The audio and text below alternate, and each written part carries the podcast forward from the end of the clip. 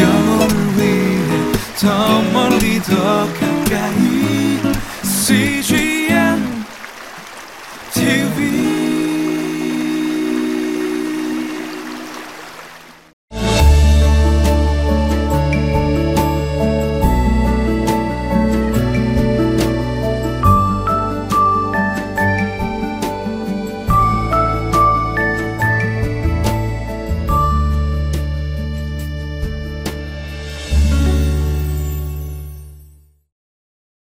우리는 인생 가운데 힘들고 어려운 일을 당할 때, 또 폭풍 가운데, 또 실패 가운데 나를 위한 사람은 누구인지, 나의 친구는 누구인지, 또 나를 배신하는 나의 적은 누구인지 그것이 금방 발견되게 되어 있습니다. 그것이 인생입니다. 오늘도 폭풍 가운데에서도 어김없이 그것이 드러납니다. 한번 유라굴로 강풍을 맞은 그 배 안으로 들어가 보도록 하겠습니다.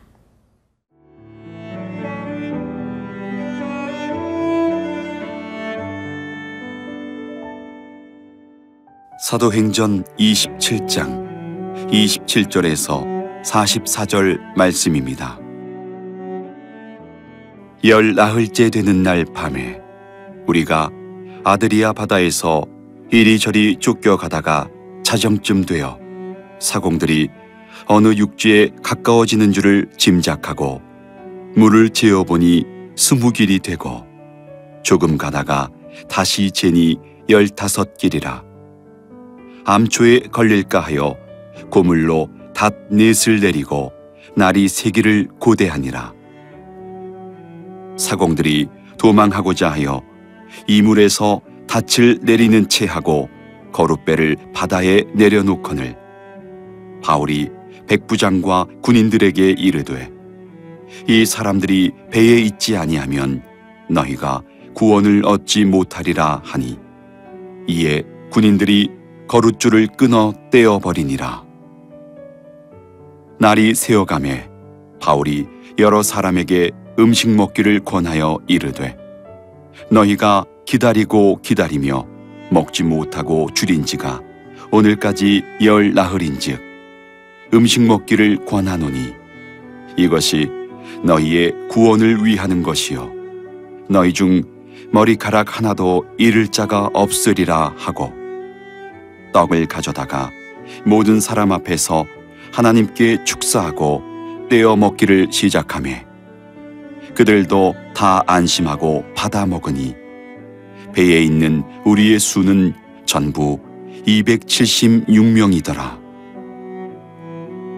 배부르게 먹고 밀을 바다에 버려 배를 가볍게 하였더니 날이 새매 어느 땅인지 알지 못하나 경사진 해안으로 된 항만이 눈에 띄거늘 배를 거기에 들여다 댈 수 있는가 의논한 후 닻을 끊어 바다에 버리는 동시에 키를 풀어 늦추고 돛을 달고 바람에 맞춰 해안을 향하여 들어가다가 두 물이 합하여 흐르는 곳을 만나 배를 걸매 이 물은 부딪혀 움직일 수 없이 붙고 고물은 큰 물결에 깨어져 가니 군인들은 죄수가 헤엄쳐서 도망할까 하여 그들을 죽이는 것이 좋다 하였으나 백부장이 바울을 구원하려 하여 그들의 뜻을 막고 헤엄칠 줄 아는 사람들을 명하여 물에 뛰어내려 먼저 육지에 나가게 하고 그 남은 사람들은 널 조각 혹은 배 물건에 의지하여 나가게 하니 마침내 사람들이 다 상륙하여 구조되니라. 유라굴로 광풍에서 두려워하고 죽을까봐 전전긍긍하는 많은 사람들 앞에서 너희들은 죽지 않을 것이다. 한 사람도 생명에 해침이 없이 구원받을 것이다. 라는 그 선포를 한 사도 바울. 그 바울의 선포가 있은 후에 금방 그들이 어 뭐 풍랑이 멈췄더라 혹은 뭐어 그들이 다 구원을 받았더라 금방 되어지지 않고 오늘 보니까 열 나흘이나 두 주나 지난 여전히 지금 풍랑 가운데 있는 이 사람들을 오늘 만나게 됩니다. 27절 한번 읽어볼까요? 열 나흘째 되는 날 밤에 우리가 아드리아 바다에서 이리저리 쫓겨가다가 자정쯤 되어 사공들이 어느 육지에 가까워진 줄을 짐작하고 우리는 하나님으로부터 소망의 말씀을 듣곤 합니다. 또 사람들을 통하여서 소망을 갖곤 합니다. 하지만 소망과 함께 늘 작동하는 것은 바로 기다림입니다. 인내입니다. 소망이라는 것은 눈에 보이지 않지만 믿음으로 그것을 바라는 것이요. 그리고 그 소망은 늘 기다림과 함께 역사한다는 것이죠. 로마서 8장 24절에 보면 눈에 보이는 소망은 소망이 아닙니다 했습니다. 보이는 것을 누가 소망하겠습니까? 만일 우리가 보지 못하는 것을 소망한다면 참고 기다려야 한다라고 말하고 있다는 것이죠. 지금 이 광풍 가운데에서 사도 바울이 사람들을 안심시키며 하나님의 말씀을 선포하고 두 주가 흘렀다는 것. 그것을 우리는 어, 기억하면서 우리 그 하나님의 때는 알 수 없습니다. 우리가 소망 가운데 무엇을 언약을 붙잡고 말씀을 붙잡고 기다릴 때에 우리는 인내하며 기다림이 필요하다라는 것을 오늘 말씀을 보면서 어, 느끼게 됩니다. 자, 이제 풍랑이 잦아들기 시작합니다. 이제 그 풍랑이 잦아들자마자 인간의 본성이 드러나기 시작하는 것이죠. 죄성이 드러납니다. 바로 자신들만 살고자 하는 그런 이기심, 죄성. 한번 30절 보도록 하겠습니다. 사공들이 도망하고자 하여 이물에서 닻을 내리는 채 하고 거룻배를 바다에 내려놓고는 이 사공들은 자기들만 살고자 합니다. 이 배 안에는 276명이라는 수많은 사람들이 타고 있습니다. 그런데 그 배가 어디 있는지 그 작은 거룻배를 내려서 자기들만을 도망하고자 하는 이런 사람의 죄성의 본성이 지금 드러나게 됐고 그리고 사람들은 이 사람들을 믿고 지금 이 풍랑 가운데 항해를 계속하고 있었다는 것을 어, 우리는 이 장면에서 깨닫게 됩니다. 31절에 사도 바울은 이것을 깨, 이것을 눈치를 채고 이렇게 말하죠.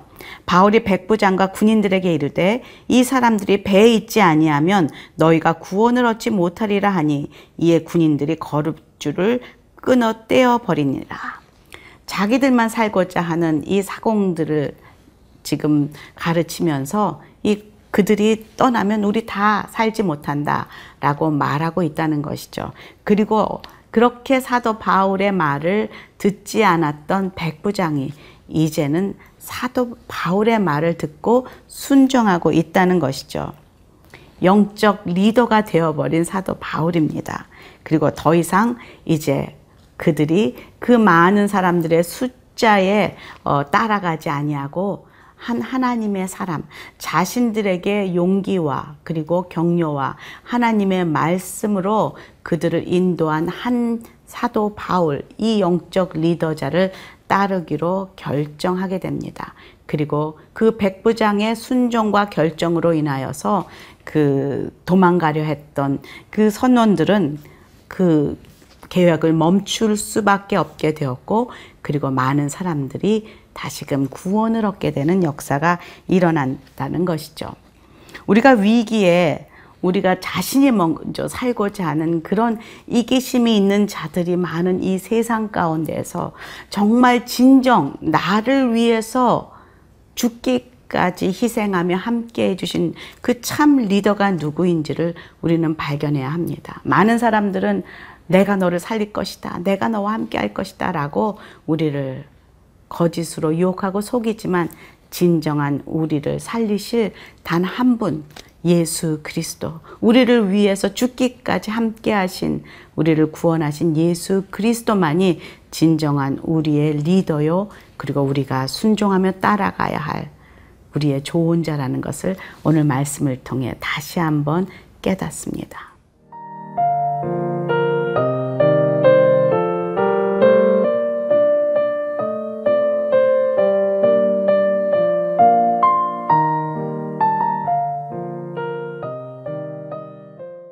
두 주간의 긴 풍랑 속에서 두렵고 떨리며 정말 어, 힘들게 생명을 버티었던 많은 사람들, 그 사람들의 모습이 기록되어 있습니다.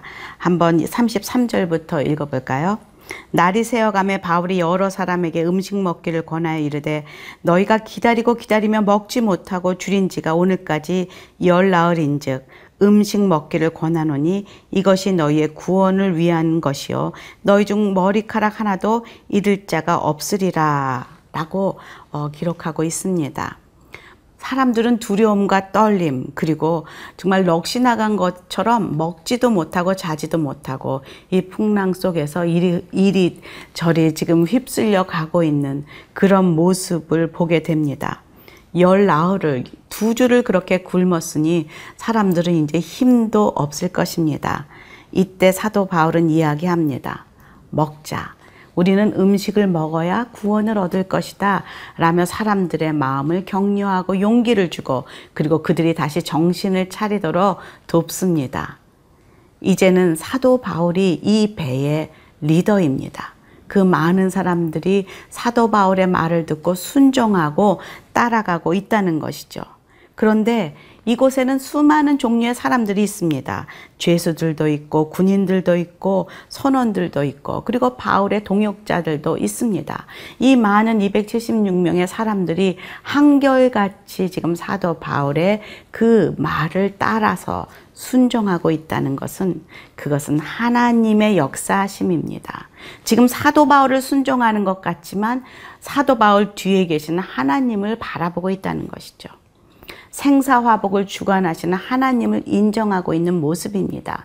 사도 바울은 그들에게 이것을 주관하시는 분이 하나님이심을 다시 한번 강조하고 있어요. 35절을 볼까요? 떡을 가져다가 모든 사람 앞에서 하나님께 축사하고 떼어 먹기를 시작함에 그때야 그들도 다 안심하고 받아 먹으니 그가 영광을 돌리고 이 모든 것을 주관하시는 분은 바로 하나님이심을 선포하고 있습니다. 사도 바울은 멋있습니다. 때를 얻든지 못 얻든지 늘 자신의 삶을 통하여 하나님을 드러내고자 하는 것이 사도 바울의 정말로 큰 장점이요. 그의 능력이요. 그리고 그를 하나님이 쓰시는 이유가 아닌가라는 생각이 듭니다. 그리고 그들이 다시 하나님을 바라볼 때 회복되기 시작합니다. 우리는 많은 말들이 있습니다. 풍랑이 시작되면서 풍랑을 경험하면서 많은 사람들이 말을 합니다.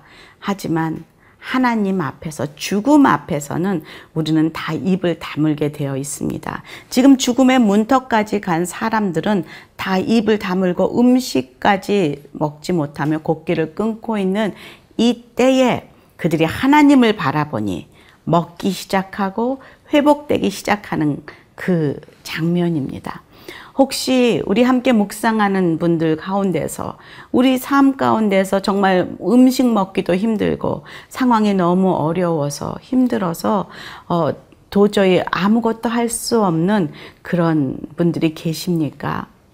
이때가 바로 우리가 하나님을 바라보아야 할 때입니다. 하나님께 감사하며 나아갈 때입니다. 하나님께서 내 삶의 주관자시요 나를 인도하시는 분이시라는 것을 믿음으로 고백하며 나아갈 때에 우리는 다시 먹을 수 있고 다시 용기를 가질 수 있고 다시 새 힘을 얻을 수 있다는 것이죠. 백부장은 이제 사도 바울의 영적 리더입니다. 그래서 군인들이 죄수들이 도망갈까봐 다 죽이려고 할 때 멈추게 합니다. 43장에 보니까 43절에 보니까 백부장이 바울을 구원하려 하여 그들의 뜻을 막고 헤엄칠 줄 아는 사람들은 명하여 물에 뛰어내려 먼저 육지로 나아가라 라고 명합니다. 결국 백부장은 이제 바울을 구하는 사람으로 서게 됩니다. 그런데 여러분 아십니까? 우리는 모두 백부장이 바울을 구했다고 생각하지만 아니요. 지금 계속 바울을 구원하고 계시는 분은 바로 하나님이십니다. 유라굴로 강풍 가운데서도 그리고 그를 죽이기까지 죽이기 전에는 먹지도 않겠다는 그런 무리들 가운데서도 이런 계속되는 재판 가운데서도 바울을 끝까지 지키시는 분은 바로 우리 하나님이십니다.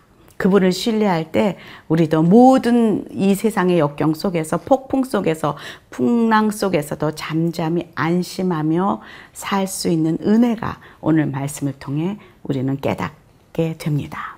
함께 기도하겠습니다. 하나님 어떠한 상황에서도 우리를 구원하시고 인도하시고 함께 하신다는 하나님의 언약을 바라봅니다. 오늘도 그 말씀 붙잡고 살아가는 어, 저희가 될 수 있도록 도와주시옵소서. 예수님 이름으로 기도합니다. 아멘.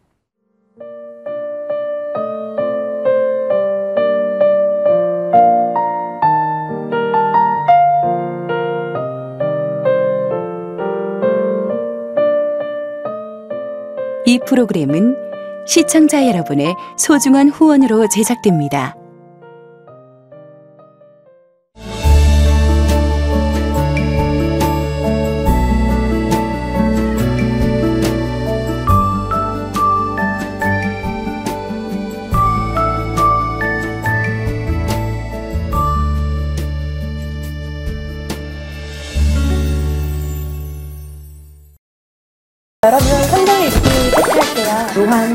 짧아서 하루 일찍 하게 됐던 거 기억나시죠? 저는 하루 1독씩 해서 7독했어요. 저는 바빠서 2독밖에 못했어요. 괜찮아 괜찮아. 기환이는? 구독했습니다. 우와. 페이스북 CGN TV 코리아를 구독했다고요.